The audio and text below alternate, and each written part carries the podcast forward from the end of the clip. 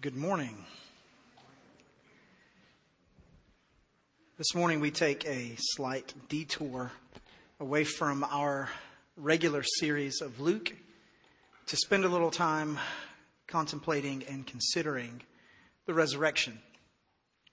Now, for Christians, every Sunday, technically, is Resurrection Sunday.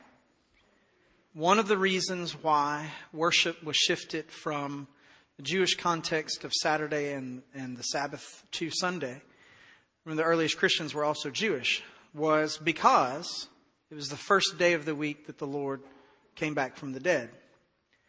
And there was this shift in focus of that is what our hope is to be found in. Our hope is to be found in the fact that our Messiah is not dead. Death did not have sway over him as he has so many other false religious leaders and supposed deities before him, but he overthrew death itself. Thus demonstrating that everything that he said about himself and his kingdom was absolutely true. It's through the resurrection of Jesus Christ that we can affirm that his message is unlike any other message that we've ever heard. And so, technically speaking, every Sunday is an Easter Sunday. But we take a little time in the historical context to celebrate together with the rest of Christendom the historical fact that Jesus actually came back from the dead, that there's a real context, that it's a real event that actually happened, that there were things going on and there were people around and there were political and social and cultural and environmental circumstances that were happening and people saw him. People had conversations with him. He had meals with people. As Paul says later in one of his letters, he said, and he appeared to more than 500 witnesses. This isn't some mythological story. This isn't some sort of hyperbole. This isn't some sort of metaphor or simile. This isn't some sort of allegorical reinterpretation of spiritualized events to give it a context and a narrative. This is an event that actually took place. And that's why Christianity blocks out a certain two weeks, and yes, it's two weeks. Our Orthodox friends are celebrating Easter next Sunday. We'll go to lunch. We can talk about that. Um, I'm not getting into that in the sermon today. But over the course of these two weeks, all of Christendom celebrates the historical fact that Jesus came back from the dead. And there's a lot of ways that you can handle a Sunday like this. A lot of passages that you could go to. You could go to the classic passages in the Gospels that talk about his crucifixion and talk about his resurrection. You could uh, talk about the foreshadowing that we see in the Old Testament of resurrection from the dead as uh, associated with uh, Moses being pulled out of the river and life coming from that, or the people being delivered, uh, Noah and his ark, or the clothing that was put on Adam and Eve as they were cast out of the garden, yet God did not kill them in that moment. You, you, there's a lot of foreshadowing to the idea of resurrection in the Old Testament. We could go, have gone to any of those passages. But since every Sunday is technically a resurrection Sunday, it is the chief drive for why the Christian worships when they do, how they do, and why they do. I wanted to take a few minutes today and talk about the resurrection and worship. Because I feel that the resurrection, along with the Trinity, are two of the greatest evangelical Orthodox Christian truths that are most greatly neglected in the evangelical world today. You don't hear people talking about those two things very much at all. And if you quiz your typical evangelical in the pew, they have some faulty notions about both the resurrection and the Trinity. You know, what happens to you when you die? Well, you become an angel. No, you don't. Don't degrade yourself, the incarnation, and the fact that you're an image bearer by lessening yourself to the arena of the angel. Don't do that. Why would you want to become less than what you are? God did not give angels his image bearing. And Christ, when he came into the world incarnate, did not take on the form of an angel. Why would you do that? We are made just a little less than God, is what the scripture says. Why? Because we bear his image. Christ did not die for the angels, it says in the New Testament. But he died for us, those who bear his image. So no, when you die, you don't become an angel. The resurrection is the true Christian hope.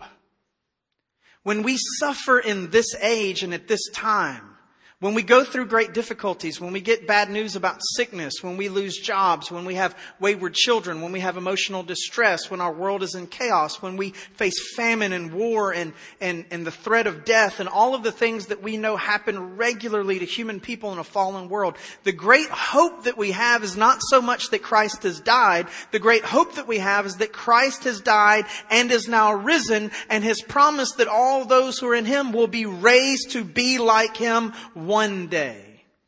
It's the great Christian hope. And yet Christians, sadly today, seem to be some of the most despairing people that I know. Oh, you don't know how bad it is. Oh, I don't know how we're going to get by. You might not. Say, what kind of Easter message is this? You might not get by. Getting by is not the point.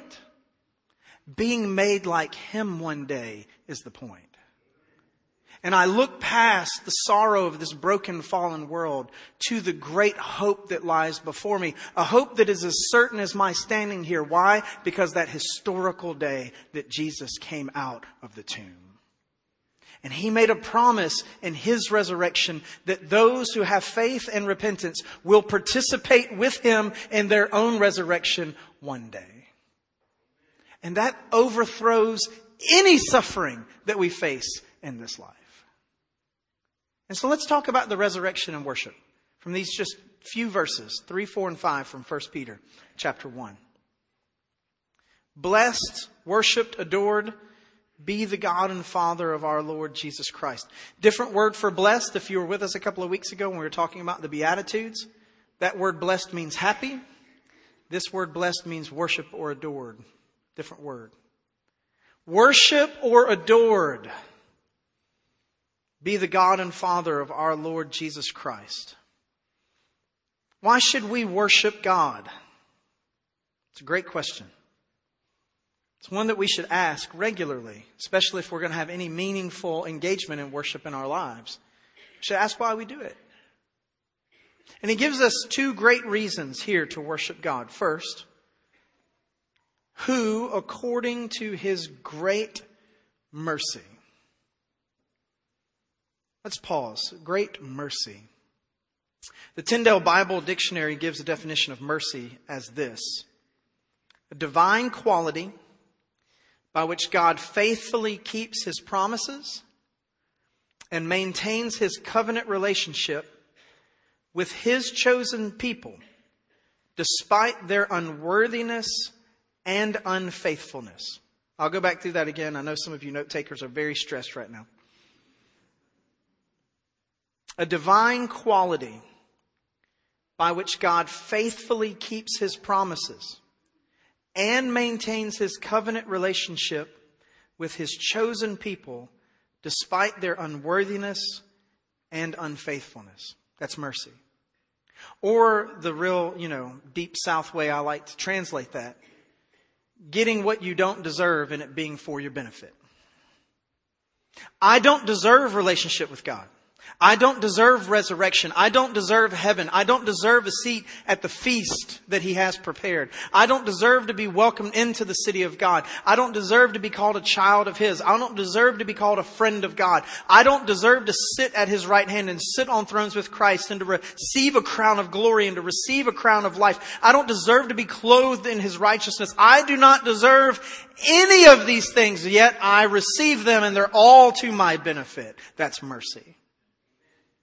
What is it that I deserve? I deserve separation from Him. I deserve to be called His enemy. I deserve to re- remain an orphan. I deserve, to remain outcast. I deserve for Him to turn His face away from me and not see me because my sin has separated uh, me from Him that He will not make notice of me. I deserve to receive the full brunt and fury of His wrath because I am a cosmic rebel. I have committed cosmic treason. This is what I deserve. I deserve to be separated from the life that is found in God. God. I deserve for the image that is still left in me of Him to be completely erased and to be cast out away from Him. And yet, because of Jesus Christ, I now receive all of the benefits of being the Son of God, though I am not. That's called mercy. That's called mercy. Friends, if we never got past that first half of the verse, we have plenty of reasons to worship God blessed, adored, worshiped be the God and Father of our Lord Jesus Christ because of his great mercy. But his great mercy is not just kind of sitting out there on a shelf, bobblehead mercy. It does something. And God does something with it. He demonstrates an incredible power behind his mercy. And so the second thing that we worship God for is his great power. Notice what it says right after this. It says, according to his great mercy, what has caused us? That's the idea of power. He has created this situation. He has done only what he can do. He has caused us now that's another conversation for another day, but he didn't hope for us to, he didn't try for us to, he didn't strive for us to. He caused us to be born again to a living hope through the resurrection of Jesus Christ from the dead. For what purpose? To obtain an inheritance which is imperishable and undefiled and will not fade away. This is by his power. He has caused mercy not only to exist, but to be applied directly to us by transforming us from the inside out. I was born in Adam. I was a rebel. I was against the things of God. I was sinful. I was at enmity with God. I, and we could go through all of the rest of the list that the scripture says about what my condition was before a holy God. And left to myself, there was nothing that I could do to make myself right with God. But God, having so great a mercy, sends Christ into the world to die upon a cross and to be raised from the dead that I might be caused to be born again. To become something that I am not. In other words, God should be worshiped because he has the power to give us life. I was dead. This is what the scripture says. I was dead in my trespasses and my sins. Dead. Now, Philip, break it down for me. What does that Greek word mean? It's really sophisticated. That Greek word means dead. I was dead in my trespasses and sins. I did not have spiritual life. Every metaphor that the scripture uses points us to the fact of our helplessness. I was sick. I was blind. I was deaf. I was leprous. I was mute. I was lame. I was dead. None of these things are conditions, especially at the time when the New Testament was written, that I could have done anything in my own power to correct. But God, being rich in mercy,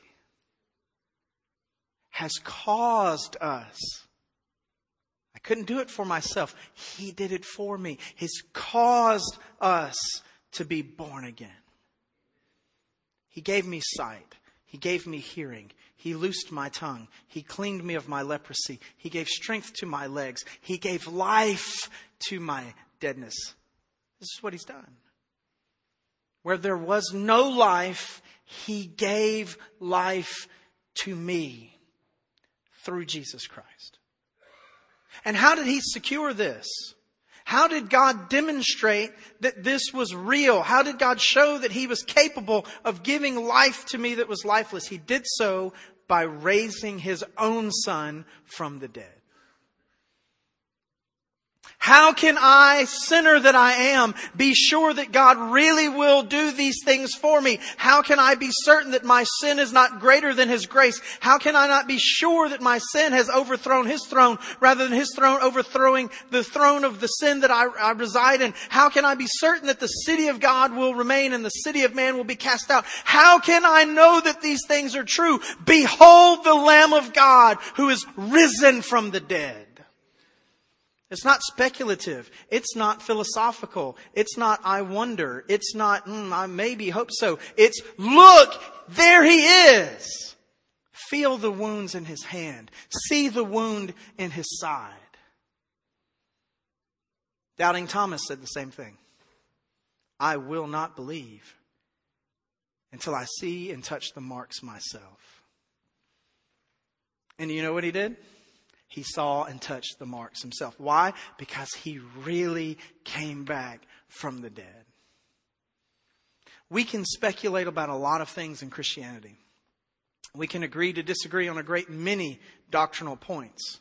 But the foundational principle of the entire Christian religion is that Jesus Christ, the God man, died and three days later rose from the dead. And everywhere in the scripture where it speaks about his death, it implies his resurrection because he is not dead any longer. But God has demonstrated his love for us in this, that what, while we were yet sinners, Christ did what? He died for us. And by implication, if you read the rest of the book of Romans, Paul's driving to the point of him being raised from the dead. He starts there in, in, in Romans chapter 1. This great power of resurrection. And it permeates through the entire letter that he writes. That we can have hope because Jesus Christ is not dead anymore. He lives. And so by God's great power, He has raised His own Son from the dead. And so He shows that He can give us life because He is able to give life to His own Son. And this gives us hope both for now and in the future. And so we see then that God's gifts are to be acknowledged. If we are to worship God rightly, we worship Him through the lens of the resurrection of Jesus Christ. And we rightly acknowledge God's gifts to us through the resurrection of Jesus Christ. What, what gifts are these? Well, we have our past deliverance. I've been born again. I'm not perpetually born again and again and again and again. I was born again. There's a point at my justification. There's a point where I'm transferred out of the kingdom of darkness and into the kingdom of the beloved Son. There's a point where I cease being an orphan child of Adam and I become an adopted child of the Most High God through the work of Jesus Christ. He's caused us to be born again. This is my past deliverance. Some of the old theologians say that this is the aspect of salvation where I was saved. Past tense. I have been delivered from by being made new and having been given life. But we also see our present joy. Not only have we been born again, but look at what it says. It says that He has caused us, verse 3, to be born again to what? To a life of empty meandering and mindless wandering and despair and hopelessness. This is what a lot of Christians seem to live their Christian lives for. But this is not it. Look at what it says. It says that I've been born again, we've been born again, caused us to be born again to a living hope. Not only is God to be worshiped for his past deliverance, but he's also to be worshiped for the present joy that he supplies us. We have a living hope. Why do we have a living hope? Look at what it says. There's exact reasoning why we have a living hope. Why can I, in the midst of all the suffering that I face right now, all the difficulties that I face, the brokenness and fallenness of the world, the, the continued sin that abides in me and the sin that lives in those around me, and just the overall cosmic turmoil that exists because this world has not been rightly made new yet that will happen one day in future glory. How can I have hope and joy and peace in the midst of such trials and turmoil and suffering? Why? Because He's called caused me to be born again to a living hope through the resurrection of Jesus Christ. And friends, I contend this morning that most modern day evangelical Christians suffer sluggishly through their day by day lives because they focus too much on a dead Jesus and not enough on a living one. Our Jesus is still hanging on the cross rather than having erupted out of the grave. He has caused us to be born again to a living hope. It's a play on words Peter's using here, and it's a beautiful one.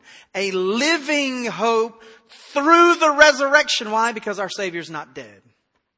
My hope is alive because my Savior is alive. And so when you're facing that problem, that trial, that difficulty, that surgery, that wayward kid, that downturn in your job, the political wranglings, the, all the things that happen in this world, and, and it could create such great distress and great turmoil and great pain and great sorrow. You look past the brokenness of our current circumstances and you look to the greater reality. Not the fantasy, the greater reality and that is that Jesus Christ is risen, reigning on his throne. And that I'm seated there with him already. And then, third, these gifts of God that we acknowledge so that we might worship him rightly. Not only this past deliverance of being born again, not only this present joy of, of the living hope that we have, but also the future home that is ours. Look what it says. As you move into verse 4, it says, This resurrection of Jesus Christ from the dead, to obtain an inheritance which is imperishable and undefiled and will not fade away, reserved in heaven for you. And we're protected by the power of God. Remember, that's part of the reason why we worship Him is His power.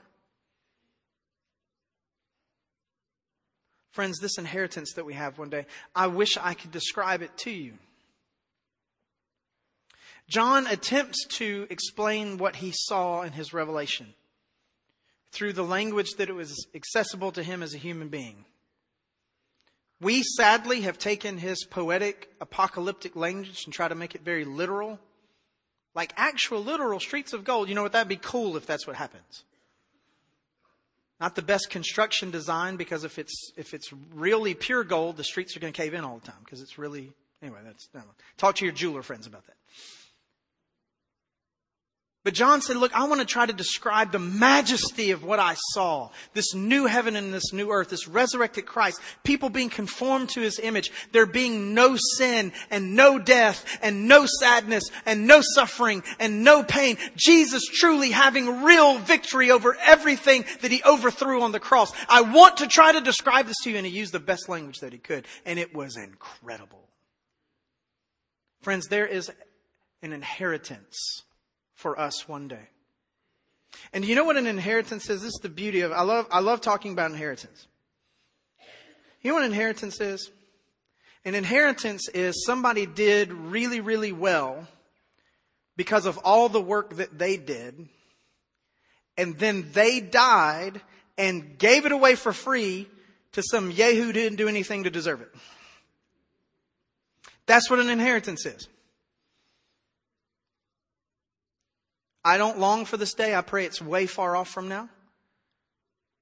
But if my dad dies, he's already told me that I'm the executor of the estate. He's already got everything written up, what goes to me and what goes to my brother and all that kind of stuff. He's got it all laid out and he's done pretty well. I didn't work for any of that. I don't deserve any of the benefits of his work. And yet, one day I will receive it as if it had always been mine, even though I didn't work one day for it. The reason the scripture uses our future hope with the language of inheritance is because that's the gospel. Jesus did all the work and then he died. And he said, you know what? I'm going to give it to you as if it's always been yours. That's what he's going to do. You're going to be clothed in righteousness. You're going to be seated on a throne. You're going to receive a crown of glory. You're going to be called children of the Most High God, even though you were born rebels. But it's going to be like it's always been that way. You're going to get it as if it's yours, as if you've earned it, as if you deserve it, as if it should have always been that way, even though it should have been the exact opposite. Friends, this is the hope that we have of the future. We have an inheritance secured by the work of Jesus. And friends, He's never failed in anything that He's ever done. And what is it that He has to offer us? Well, He says that everything that is His will be ours. This is His high priestly prayer in John 17. Love them with the same love with which you love me. Let everything that is mine be theirs. What belongs to Jesus? Super easy pop quiz this morning, by the way. Everything. Everything. Everything. Thank you. Yes. Everything. So let's look then at God's promises affirmed. at God's promises affirmed. I want you to notice the description of this inheritance that we receive. Notice how Peter talks about this. Thank you, sir. Notice how P- Peter talks about this. In verse 5, he talks about how this inheritance is protected by the power of God. Through faith for a salvation to be revealed at the last time. So it's coming. It's already ours, but we don't have it yet. The already not yet. And in verse 4, right before he tells us that, he says to us that this inheritance is imperishable, undefiled, will not fade away, and is reserved in heaven. First, let's talk about the duration of this inheritance. You know, the problem with, with earthly inheritances is that they can run out. You hear these horror stories about people, and I often wonder about them. You know, some mega conglomerate, multi bazillionaire guy dies and he leaves his couple of kids, like, you get half, you get the other half. And then after a couple of years, you hear one of the kids is completely broke. And you go, how did that happen? Like he would have had to spend like a million dollars a day to run out of money that fast. And apparently he did. Earthly inheritances can end. They can run out. They can be taken away things can be lost. But to blockade our minds from thinking that way, notice what the scripture says. It says that the duration of this inheritance is imperishable. It means that it's without end, is what that word means. It has no ending. Jesus Christ himself is what he is giving to us. We're being conformed to his image. We're being seated on his throne. We're being clothed in his righteousness. We're being crowned with his glory. We're being loved with the same love with which the Father loves him. We are receiving the fullness of being one with Christ. That is of infinite value. It never ends. So long as the glory of Christ resides, so too will our glory in Christ reside. It is imperishable. Then, second, Peter says that it's worth a great deal. It's a very worthy inheritance. That word for undefiled means without moral fault It means that there's nothing wrong with it. This thing that we receive from Christ is so pure that we cannot fathom it. We live, even as redeemed people, with sin still having sway. We still live in a fallen and broken world. We cannot comprehend a completely morally pure act. We can't. I wish I could, but I can't. I can't. And yet, this is what Jesus Christ is going to give to us an everlasting eternity of absolute moral purity with no defect whatsoever. We will live together in a world that has no flaws at all and never will. No one will ever be selfish. No one will ever be rude. No one will ever be self serving. There will be no backbiting, no fighting, no war, no striving, no complaining, no nagging, no forgetfulness and empty mindedness, no lack of love, no presence of prejudice or hate. There will just be the moral purity of the Lamb of God residing and abiding in every one of his people. In a world, a cosmic order itself that has no brokenness to it at all.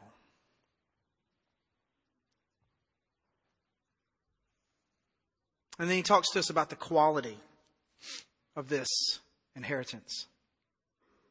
It says here in this text that it's unfading, that it will not fade away. The language there means that it does not diminish in loveliness. It does not diminish in loveliness. There's an entire science in antiquities called restoration. People learn to do it with painting, with sculptures, with old books. Because over time, even the most beautiful things start to fade away. They start to lose their loveliness. They start to lose their luster. And if you want it to maintain its loveliness of its original form, you have to have an expert in that field able to go in and create a restoration for that thing that causes it to still look the way that it looked to the trained and untrained eye as if it had never been tampered with. Or else it'll start to just fade completely away. There is no need for restoration projects and the inheritance that Jesus Christ gives to us. It won't be that at the end of 10,000 or so years, we start to look around and go, this place is getting kind of drab.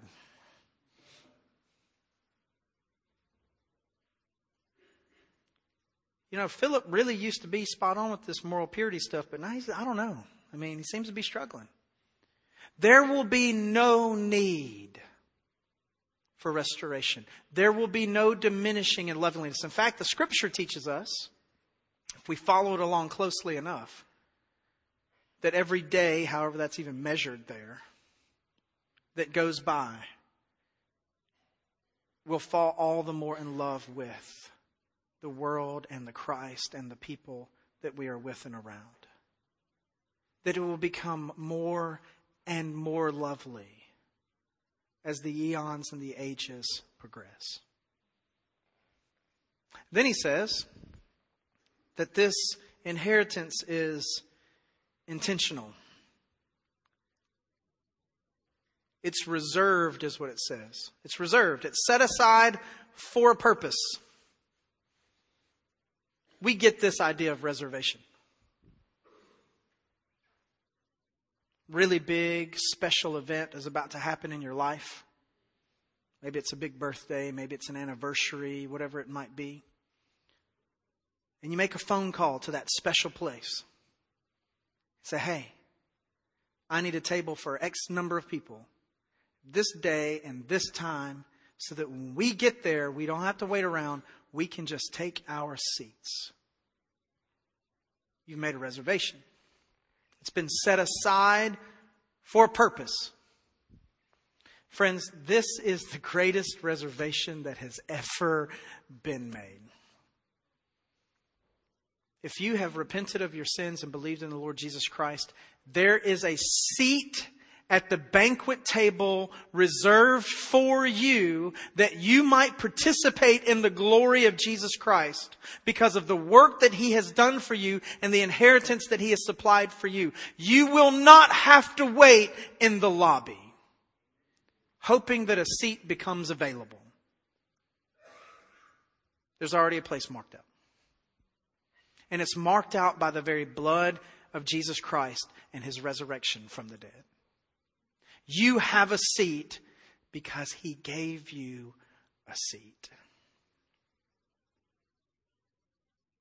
And it's guaranteed. Notice the language that it uses in this text.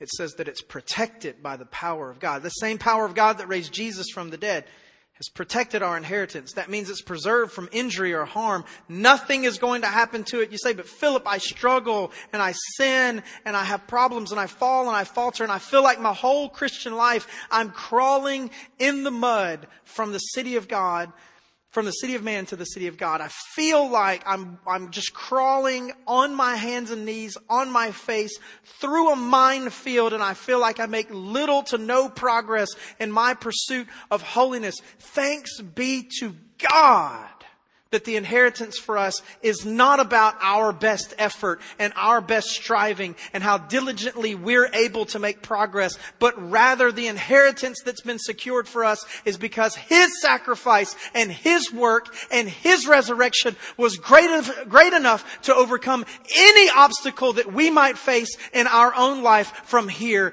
to there. Friends, it is not about my striving, but it's about His working for me because He has guaranteed the inheritance, I have not. And while it's true of an earthly inheritance that the father might look at a child and say, you know what? I find you so loathsome. I'm cutting you out. Friend, that is not how our God is. If he has called us his children, then we are his children. Even if we're the child that sloughs it through the mud in slow motion every day when he sees us from a distance. It's the parable of the prodigal son. He runs to us. He doesn't wait for us to run to him. Because, friends, we can't run to him. It's not within our spiritual power to do so. But he comes to us. He carries us. He lifts us up. He bears the burden for us. He guarantees our place. Friend, don't leave this place today thinking that you can do anything to guarantee your own place. That was the great error of the Pharisees. Friends, the same power that raised Christ is the same power that affirms the promised inheritance to all of God's people. So, Philip, I just don't know how certain I can be about the future hope that I have in Christ. How certain are you of the resurrection? The reason so many of us falter in our faith, we have so many doubts. We spend far too much time contemplating the greatness of our own sin rather than the greatness of the power of God to raise his son from the dead. And I've mentioned this many a times from this pulpit, and I'll say it many more times over the years that God allows me to serve here. I am by nature highly skeptical and very cynical. That's what I am. If ever there was going to be someone to doubt the, the Christian faith, it would certainly be me. And I did for many years. But do you know what has settled it for me?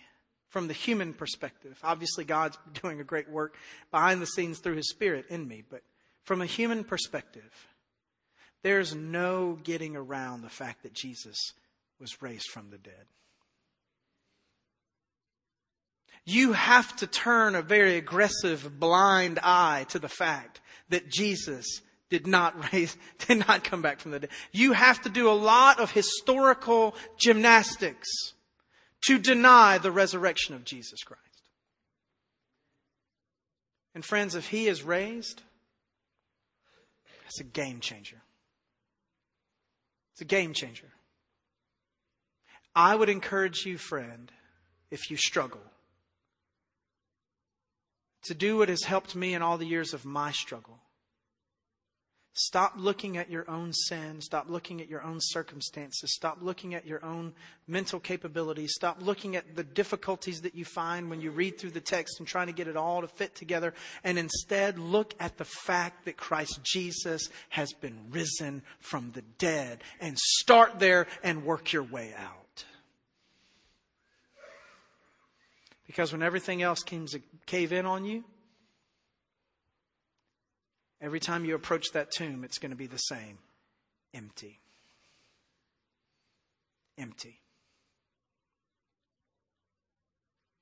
Friends, what a worthy reason to praise God for the resurrection of his son. Let's pray together. Father God, thank you. Thank you for the resurrection of Jesus Christ. Thank you that your apostle Paul tells us that if Christ be not raised, we are still in our sins and we have no hope. Oh, but Father, thank you that the resurrection of Jesus Christ is true it's scripturally true for your word declares it. It's historically true for it has happened and it has witnesses to attest to it. It is experientially true for we see the power of the life of Christ resonating in those who've been touched by him by grace through faith. Every aspect of human existence screams out that Jesus Christ is alive. And we thank you for it. Father, let our worship be much more vibrant as we focus on the resurrection of Jesus Christ. Let us be reminded that every Sunday is an Easter Sunday. Every Sunday is a resurrection Sunday. Every Sunday is a celebration that the tomb is empty. Every corporate gathering is a gathering together to affirm that we are participating in the new life of Jesus Christ. Father, forgive us when our circumstances and our situations and our struggles overwhelm and cloud our vision of an exalted, resurrected Christ. Father, when our lives are low and times are hard, and the providence that you place on us seems to be a frowning one, let us, by grace, through faith, lift our eyes past that to the risen Christ and say, Yes, though I weep, yet joy will come in the morning. Because my Savior was dead, and now he lives again. And he has promised that one day I will share his life with him forever. Come quickly, Lord Jesus. And we thank you for it. Amen. I invite